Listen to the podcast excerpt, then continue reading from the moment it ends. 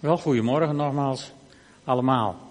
Het thema vandaag is geheim. En de bedoeling is dat we de olievlek over het Koninkrijk van God vandaag weer een beetje gaan uitbreiden. En dat is het wonderlijke verschijnsel, Koninkrijk van God, dat door Jezus geheim wordt genoemd. En dat wij op de een of andere manier mogen kennen en desondanks niet doorgronden. En dat gaat ook deze ochtend niet lukken. Als u dacht van nou, nu weten we straks de oplossing van het geheim, dan kunt u net zo goed nu vast aan de koffie gaan. Maar ik hoop dat u even blijft zitten. Geheim. We gaan lezen uit Mattheüs 13, vers 10 tot 15. En er staat, de leerlingen kwamen naar hem toe en vroegen, waarom spreekt u in gelijkenissen tot hen? Hij antwoordde, jullie mogen de geheimen van het koninkrijk van de hemel kennen. Hun is dat niet gegeven. Want wie heeft zal nog meer krijgen en het zal overvloedig worden. Maar wie niets heeft zal zelfs het laatste worden ontnomen. Dit is de reden waarom ik in gelijkenissen tot hen spreek, omdat ze ziende blind en horende doof zijn en niets begrijpen. In hen komt deze profetie van Jesaja tot vervulling. Dat komt eruit Jesaja 6, vers 9 en 10. Jullie zullen goed luisteren, maar niets begrijpen. En jullie zullen goed kijken, maar geen inzicht hebben, want het hart van dit volk is afgestompt. Hun oren zijn doof en hun ogen houden zij gesloten. Met hun ogen willen ze niet zien. Met hun oren niets horen, met hun hart niets begrijpen, want anders zouden ze tot inkeer komen en zou ik hen genezen. Even een paar opmerkingen over dit stukje. In vers 10, dan vragen de discipelen waarom Jezus in gelijkenissen tot hen spreekt. Als wij het evangelie lezen, dan zou je denken, nou, dit was pas de eerste gelijkenis, wat is het probleem? Maar kennelijk is Jezus dus in de tijd gerekend al een tijdje bezig om in gelijkenissen te spreken. Aanvankelijk was hij heel direct, heel recht voor zijn raap. En nu spreekt hij in gelijkenissen alsof hij zijn onderwijsmethode heeft veranderd. En de discipelen die vragen zich af waarom hij dat doet. En dan antwoordt Jezus dat zij het mysterie van het koninkrijk mogen kennen. En de kern van dat mysterie is de relatie tussen de vader en de zoon. En als je in de kerkgeschiedenis leest, dan zie je dat de relatie tussen God de Vader, God de Zoon en God de Heilige Geest tot de dag van vandaag enorm veel discussie oproept onder theologen. En hoe meer mensen erop studeren, hoe minder ze ervan begrijpen. De kerk heeft daarvoor ooit het begrip drie-eenheid geïntroduceerd. Nog niet eens zo heel lang geleden. En ook dat, alleen het woord al, dat leidt voor heel veel mensen tot een verdieping van het mysterie. En dan niet in de zin dat je het mysterie er beter door gaat begrijpen, maar dat je er minder van gaat snappen.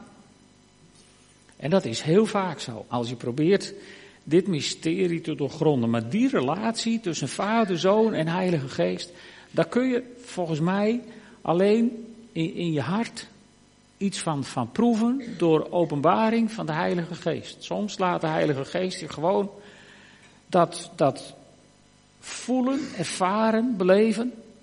Terwijl je, als iemand dan vraagt of je het technisch even wilt uitleggen, er helemaal in verslaat.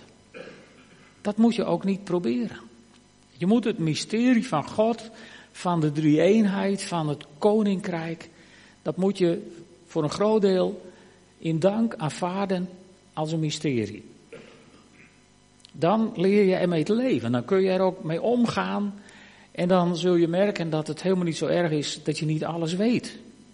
En dan staat daar zo'n vreemd zinnetje en dat is misschien in onze tijd van waarin eigenlijk iedereen gelijk behandeld moet worden en iedereen evenveel moet hebben en waarin we zoveel mogelijk hebben willen nivelleren in de afgelopen eeuw, is dit misschien wel een heel lelijk zinnetje. Want wie heeft zal nog meer krijgen en het zal overvloedig zijn. Wie niets heeft zal zelfs het laatste worden ontnomen. En ik zou dat willen samenvatten in deze zinnen. Een beetje geloof leidt tot meer, net zoals een klein zaadje in de akker leidt tot oogst en tot meer. En geen geloof leidt gewoon tot niets. Vanuit mijn volkstuinervaring, als je een beetje zaad op een bed strooit, dan komt er van alles. En als je geen zaad strooit, nee, dat gaat niet op, want dan komt er ook van alles. Maar dan komt er van alles wat je niet wilt hebben. Dus dat leidt tot niets. Ja, zo gaat dat. En dan in het volgende vers, dan zegt Jezus, dat is de reden waarom ik in gelijkenissen tot hen spreek. Omdat ze ziende blind en horende doof zijn en niets begrijpen. En daarmee duidt Jezus op de Joden, met name op de Joodse leiders, die er met een neus bovenop staan wat hij allemaal doet. En niet tot geloof komen. Integendeel, ze gaan zich kritisch afvragen of dit allemaal wel past binnen het religieuze systeem. En of het wel voldoet aan de regeltjes en de wetjes die ze allemaal hebben gemaakt. In plaats van dus dat al die wonderen en tekenen tot geloof leiden, leiden ze eerder tot cynisme. En het wonderlijke is dat dat ook tot vandaag in de kerk vaak zo is. Als dingen iets anders gaan dan we gewoon zijn, dan zijn we vaak, ja, daar toch wat onwennig in het beste geval. In ieder geval, het is een valkuil waar we uitermate alert op moeten zijn. En wat ik aan de andere kant vandaag wil benadrukken, het is vandaag ook Israëlzondag. Als Jezus dat hier zo zegt en als het hier zo staat, dan is dat geen definitief eindoordeel. Paulus die maakt in de brief aan de Romeinen heel helder duidelijk dat God het volk Israël, zeg maar, tijdelijk onder een soort bedekking heeft geplaatst, zodat het evangelie de heidenwereld in zou kunnen. En als God dat niet had gedaan, hadden wij hier niet gezeten. En die bedekking, die is niet eindeloos. Paulus maakt daar duidelijk dat er een dag zal komen waarop Israël zal gaan inzien dat Jezus hun Messias is, voordat de Messias weer komt. En ik geloof absoluut dat dat gaat gebeuren. Weet je, als je op dit moment naar het Midden-Oosten kijkt, en vanuit mijn hobby kijk ik daar op dit moment soms van heel dichtbij naar, omdat je mensen uit het Midden-Oosten in de ogen ziet, hun wanhoop ziet, hun verhalen hoort. De hel is daar losgebarsten. Maar het is volgens mij van zomer ergens geweest, in de zomerserie geloof ik,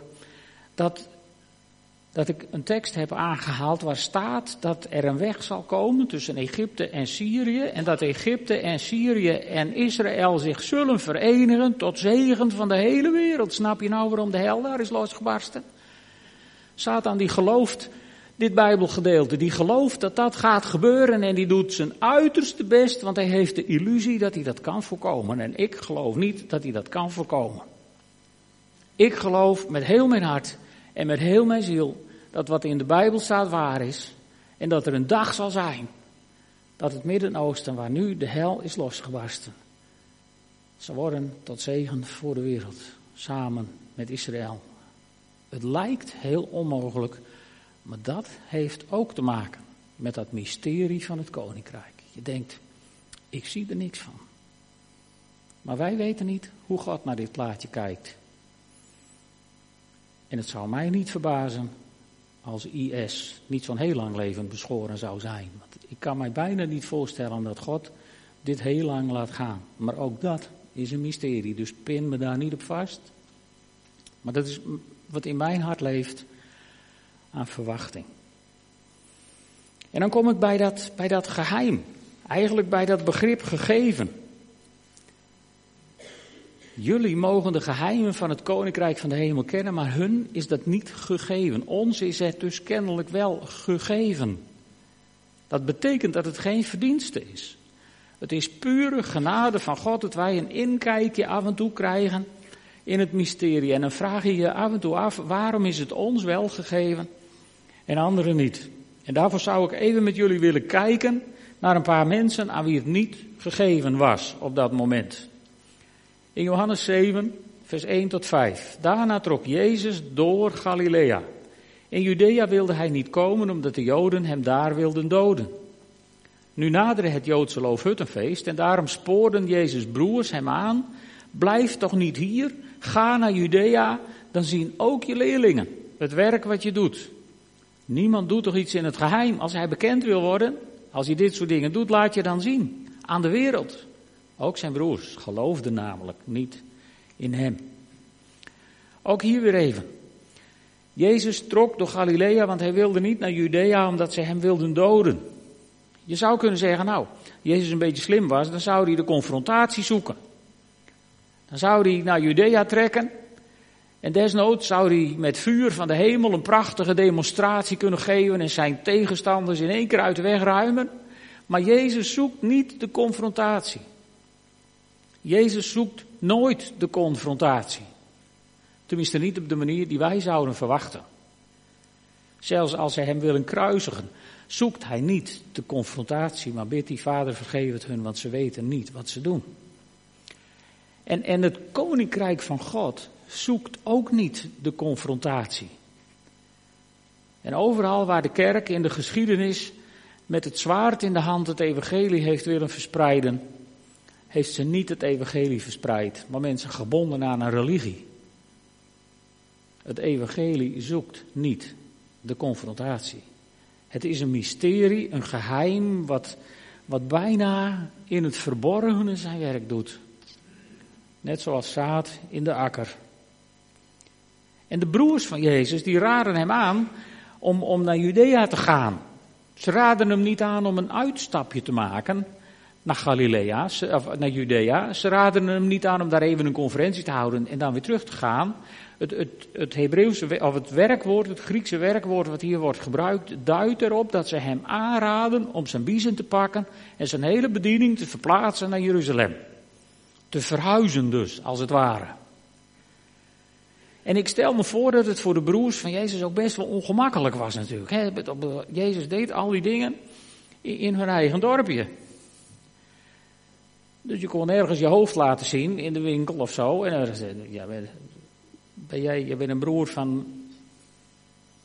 Ik kan me ook wel voorstellen dat als je dat niet gelooft, dat je dat wat ongemakkelijk vindt.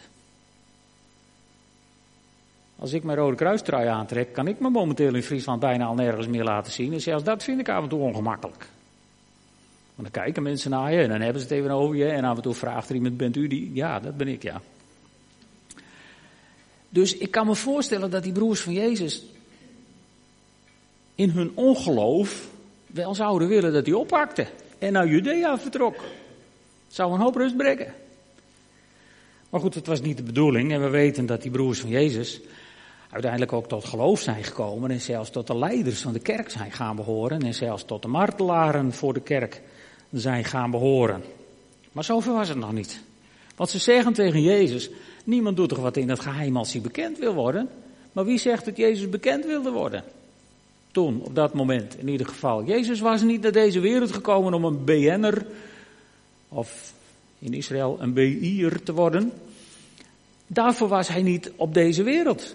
Hij was niet naar deze wereld gekomen om een spektakel te worden met shows waarin grote genezingen op grote podiums zouden plaatsvinden, zodat iedereen maar vooral zou zien. Want Jezus had al lang gezien, en dat wist hij al ver van tevoren, dat wonderen niet leiden tot geloof, maar geloof tot wonderen. Dat wist hij al lang. Dus wat die broers Jezus aanraden, daarvoor was hij niet op deze wereld. Dat was helemaal het plan niet. Het koninkrijk functioneerde heel anders. Maar goed, we hebben gezien. Zijn broers geloofden namelijk niet in hem. Dus hier even een voorbeeld van mensen die niet geloven. En het is een heel bemoedigend voorbeeld, vind ik altijd, om wat ik zo net al zei. Later behoren ze tot de leiders van de kerk. Dus ook mensen die niet geloven, moet je niet afschrijven. Want er is hoop. Er is hoop. God vindt heel vaak wel een manier om een vinger achter dat ongeloof te krijgen en mensen te overtuigen. En als ze zolang ze ongelovig zijn, daar schrijft Paulus over in 2 Korintiërs 4, vers 3 en 4. Daar zegt hij, wanneer er dan toch nog een sluier ligt over het evangelie dat wij verkondigen, geldt dat alleen voor hen die verloren gaan. Dat niet definitief verloren gaan, maar hen die op dit moment in de positie zijn dat ze verloren gaan. De ongelovigen, van wie de gedachten door de God van deze wereld zijn verblind, waardoor ze het licht van het evangelie niet kunnen zien. De luister van Christus die het beeld van God is.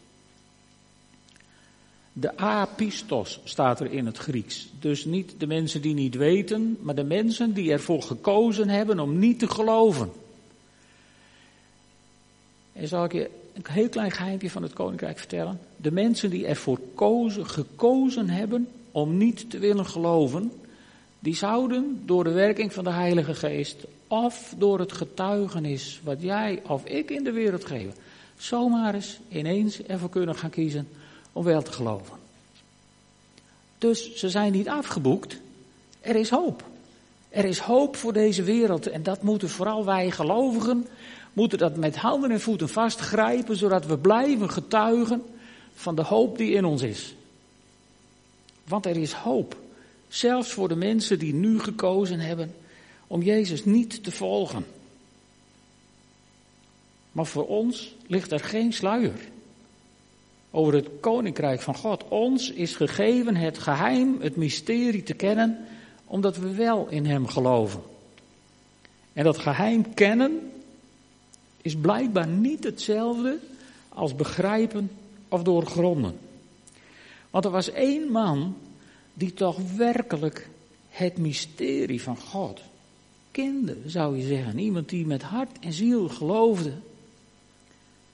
En die, de grootste theoloog aller tijden, die verreweg het grootste deel van het Nieuwe Testament heeft geschreven, die schreef hoe onuitputtelijk zijn Gods rijkdom, wijsheid en kennis. En hoe ondoorgrondelijk zijn oordelen. En hoe onbegrijpelijk zijn wegen. In hedendaags Nederland zou Paulus daar geschreven hebben, ik weet het hoe het jullie gaat, maar ik snap er ook niks van. Want dat is wat hij hier eigenlijk zegt. Het is onbegrijpelijk, ongrondelijk, maar het is ook onuitputtelijk. Met andere woorden, er is altijd genoeg voor elke situatie en voor ieder mens. Maar snappen? Hou maar even. En Paulus, die snapt het dus duidelijk niet. Dat maakt hij hier duidelijk. En ook als hij in Korinthe komt, dan zegt hij, broeders en zusters, toen ik bij u kwam om u het geheim van het koninkrijk te verkondigen, beschikte ik niet over uitzonderlijke welsprekendheid of wijsheid. Of de herziene statenvertalingen en NBG en heel veel andere vertalingen, die hebben het niet over het geheim, maar over het getuigenis van het koninkrijk of van God. Dat is een beetje ingewikkeld, maar dat heeft te maken met 2 stromen van oude handschriften. De meerderheid heeft het over het getuigenis. De minderheid, die weliswaar misschien wat oudere bronnen heeft, heeft het over het geheim. Ach, en daar kun je heel lang, daar natuurlijk over steggelen. Maar misschien kunnen we het erop houden dat Paulus kwam getuigen van een mysterie in plaats van dat hij het uit kwam leggen. Dan ben je volgens mij een heel eind in de buurt van de waarheid. Want ook tegen die Korintiërs, zegt Paulus even later, waar wij over spreken is Gods verborgen en geheime wijsheid. Een wijsheid waarover God voor alle tijden besloten heeft dat wij door haar zouden delen in zijn luister. Eigenlijk moet je hier even heel goed naar kijken, naar deze tekst. Dat wij door haar zouden delen in zijn luister. Niet in zijn kennis, niet in het weten, maar in de luister van dit mysterie, van het evangelie. En ik denk dat Paulus dit in die tijd schrijft om een weerwoord te hebben tegen een stroming die wij vandaag kennen als de gnostiek. Gnostiek komt van het Griekse woord gnosis, wat kennis betekent. En er was een stroming aan het opkomen in de kerk, die vooral aan de hand van dat gebruik van het woord geheim en het Griekse woord mysterion, ons woord mysterie. Aan de hand van die begrippen was er een stroming aan het opkomen in de kerk van mensen die zeiden, ja, maar er is heel veel geheime kennis. En dat is alleen voor ingewijden. Dus als je goed genoeg je best hebt gedaan en je bent goed genoeg bevonden, dan kun je worden ingewijd in onze groep.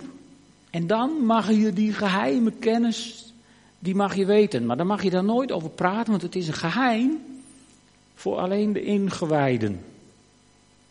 En de hedendaagse vrijmetselarij is een voortzetting van die beweging. En overigens hebben alle apostelen en kerkvaders dit als dwaalleer bestempeld en fel bestreden. Aan alle kanten. Het geloof is niet voor ingewijden die over een pluk geheime kennis beschikken. Het geloof is voor degenen die simpel, eenvoudig geloven. Want geloof is de sleutel. Johannes 3 vers 16, toen ik hem opzag, toen heb ik eens even gekeken, is volgens mij in al mijn preken door alle tijden heen mijn meest gebruikte Bijbeltekst. Sorry daarvoor, ik kan er ook niks aan doen. Johannes 3 vers 16, want God had de wereld zo lief dat hij zijn enige zoon heeft gegeven, opdat een ieder die in hem gelooft. Daar staat niet opdat een ieder die het geheim doorgrondt, maar ieder die gelooft. Niet iedereen die het weet, maar iedereen die gelooft.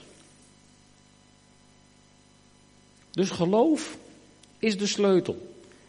En ondertussen moeten we ons steeds realiseren dat we Gods koninkrijk nog niet kunnen doorgronden. Heel veel komt in gelijkenissen en Bijbelverhalen tot ons. En af en toe ligt God een tipje van de sluier op. Het nadeel van dat tipje is dat er dan ogenblikkelijk weer een stroming ontstaat en dat opgerichte tipje tot zaligmakende waarheid verheft. En dan hebben we er weer een kerkgenootschap bij. Daar moet je voor oppassen. Want dat is de bedoeling niet. En weet je, ook een man als Paulus, wat ik al zei, die erkende dat hij niet alles doorzag. In 1 Korintiërs 13, dus we zijn begonnen in 1 Korintiërs 2... waar hij zegt, ja, ik kom een geheim, een mysterie verkondigen. En in hoofdstuk 13, dan is hij zowat aan het einde van de brief. Dan zegt hij, nu kijken we nog in een wazige spiegel. Maar straks staan we oog in oog. Nu is mijn kennen nog beperkt, maar straks zal ik volledig kennen zoals ik zelf gekend ben. Ik weet niet hoe het jullie gaat, maar soms zit je in een gesprek met mensen over het Koninkrijk van God en dan schildert zich in dat gesprek een beeld. Maar het is net alsof het achter de mistvlarden blijft hangen. Je hebt wel wat idee en je hebt misschien ook wel wat gevoel van hoe het is en hoe het zit. En soms denk je dat je het bijna weet. En dan moet je tot de conclusie komen dat dat toch weer even tegenvalt. Dat je het weer net niet weet. Of je hoort iemand anders zijn gezichtspunt vertellen over hoe het zit. En denk, ja, daar zit ook wel wat in. Maar dat is toch weer anders dan wat ik dacht. Herkennen jullie daar wat van? Het Koninkrijk van God is ongelooflijk veelzijdig. Het is buitengewoon boeiend, vind ik, om daarmee bezig te zijn, om daarover te lezen, om daarover te studeren, om daarmee de Bijbel door te worstelen, elke keer maar weer. Ongelooflijk boeiend. En je komt elke keer weer tot nieuwe ontdekkingjes. Heel bijzonder. Ik ben inmiddels toe aan preek 15 of 1600 of zo. En elke keer vind je toch in Bijbelgedeeltes waarvan je denkt, nou, daar heb ik nu vaak genoeg doorheen gekauwd. Vind je toch weer, laat God je dingen zien, dat je denkt, hé, wauw. Dat is leuk. Het mooiste boek op aarde, de Bijbel. Vooral mee bezig zijn, heel belangrijk. En laat je niet ontmoedigen door die wazige spiegel. Die wazige spiegel betekent dat je je hele leven het voorrecht van God krijgt om telkens weer nieuwe dingetjes te zien. En dat is veel leuker dan als God je de hele bulk in één keer zou geven. Want dan zou je erin verslaan, volgens mij. Want Gods denken gaat ons denken zo ver te boven, dat kunnen wij niet in één keer bevatten. En weet je, als je op die manier zoekend bent en in contact bent met God, dat is op zich al een mysterie hoe dat kan, Maar als je tijd neemt om te bidden, tijd om bij God te zijn, tijd om in de Bijbel te lezen, dan gaat dat van je afstralen. Er staat een heel mooi voorbeeld van in het Oude Testament. En toen ik daarnaar keek, toen dacht ik, een van de meest gehoorde argumenten om niet stille tijd te houden, is dat we het te druk hebben. En toen ik dat even bij me in liet zinken, toen met dit Bijbelverhaal voor ogen, toen dacht ik van, als er nou één man in de wereld was die het gruwelijk druk had, dan was het Mozes. En die gaat 40 dagen en nachten bij God op de berg zitten om met God te praten. Midden in de hectiek. Met een volk in de woestijn wat piept en kreunt en kraakt. En midden in die hectiek is hij bij God. En dan staat daar zo ontroerend in vers 29. Mozes daalde de Sinaï af met de 2 platen van het verbond bij zich. En hij wist niet dat zijn gezicht glansde doordat hij met de Heer had gesproken. Is dat niet mooi? Je gaat glimmen van praten met de Heer. En die vond ik heel spannend. En mijn vraag is, hebt u vanochtend nog met God gesproken? En zo nee, waarom niet? Daar hoef ik geen antwoord op. Daar zou je dan zelf voor jezelf eens even een antwoord op moeten geven. Waarom niet? Want weet je, als je vanochtend met God hebt gesproken, is de kans maar zo aanwezig dat je hier vanmorgen sprankelend binnen bent gekomen. Ter verhoging van de feestvreugde die we met z'n allen op zondagochtend mogen beleven als we God gaan aanbidden. En ook ter bemoediging van je broeders en zusters. En ik zou je willen aanmoedigen om contact met God op te nemen en een tijdje bij hem te zijn, ook vandaag ergens of morgen vroeg, zodat je ook morgen sprankelend de wereld weer in kunt. Want God en de mensheid hebben je nodig. Dat is de laatste tekst waar ik heel even bij stil wil staan, al zijn we ook al eerder bij geweest. En dat is de hartekreet van God. In Mattheüs hebben we dat laatste zinnetje gezien. Anders zouden ze tot inkeer komen en zou ik hen genezen. En Marcus die zegt in Marcus 4 vers 12, anders zouden ze zich bekeren en vergeving krijgen. En als je dit zinnetje, als ik dit zinnetje lees en ik denk daarover na en ik zit achter mijn bureau of ik sta voor mijn raam op mijn studeerkamer en dit zinnetje dat gonst in me om, dan proef ik als het ware de tintelingen in de vingers van God om iets aan deze wereld te doen en om de mensen te genezen en te herstellen, heelheid te brengen. En het enige wat ze hoeven te doen, is omdat ze jou hebben zien glimmen, hun oog op God te richten en te denken, Heer, zou dit ook voor mij kunnen zijn? Het gaat zo door mijn hart, elke keer als ik deze tekst lees, dan denk ik van, dit is hoe God naar deze wereld kijkt. Ook vandaag. Ook met alle vluchtelingen en alle oorlogen en alle moordpartijen op scholen en bedenk het allemaal maar, met alle mensenhandel en gedwongen prostitutie en de meest gruwelijke dingen die op deze aarde gebeuren. Zo kijkt God naar deze wereld. Anders zouden ze zich bekeren en zou ik hen genezen. Kun je je voorstellen hoe het vaderhart van God bloedt over de wereld als hij daar nu op dit moment naar kijkt? En God denkt, als ze nou toch zich tot mij zouden wenden, dan zou ik genezen en vergeven. Dan zou ik ze tegemoetkomen. Een beetje doet het mij elke keer ook weer denken aan het verhaal van de verloren zoon. Van die vader die daar staat. Als hij nou toch eens tot inkeer zou komen, dan zou ik hem vergeven. En dan ziet hij die jongen daar als een puntje op de horizon verdwijnen. En in een mega stofwolk rent de vader naar hem toe. En die pakt hem in zijn armen. En die jongen zal nog van alles vertellen over hoe kwaad hij is en hoe boos en hoe slecht en hoe verkeerd. En de vader, die hoort het helemaal niet eens meer, die heeft hem gezien. Een beetje geloof leidt tot meer. Die vader, die heeft hem gezien en die hukt hem te pletter. En die vernieuwt zijn hele leven en zijn hele situatie. Als ze nou toch eens even. Maar wanneer zien mensen iets van God? Als ze jou of mij ontmoeten. En dat is voor mij voortdurend de uitdaging die ik tegenkom in het nieuwe overal thema ambassadeurs van het Koninkrijk.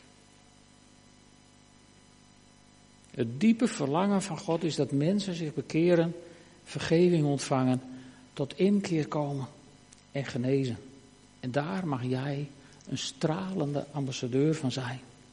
En als wij bescheiden zoekend op weg gaan, dan zal het Koninkrijk van God steeds zichtbaar worden in ons leven. Want God wil ons namelijk meer geven dan dit.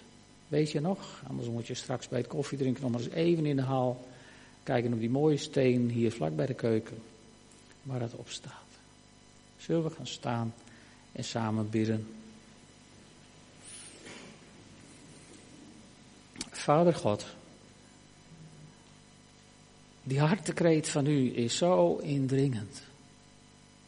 En ik bid u, laat dat deze ochtend in ieder hart binnenkomen. Heer, van ons zoals we hier zijn.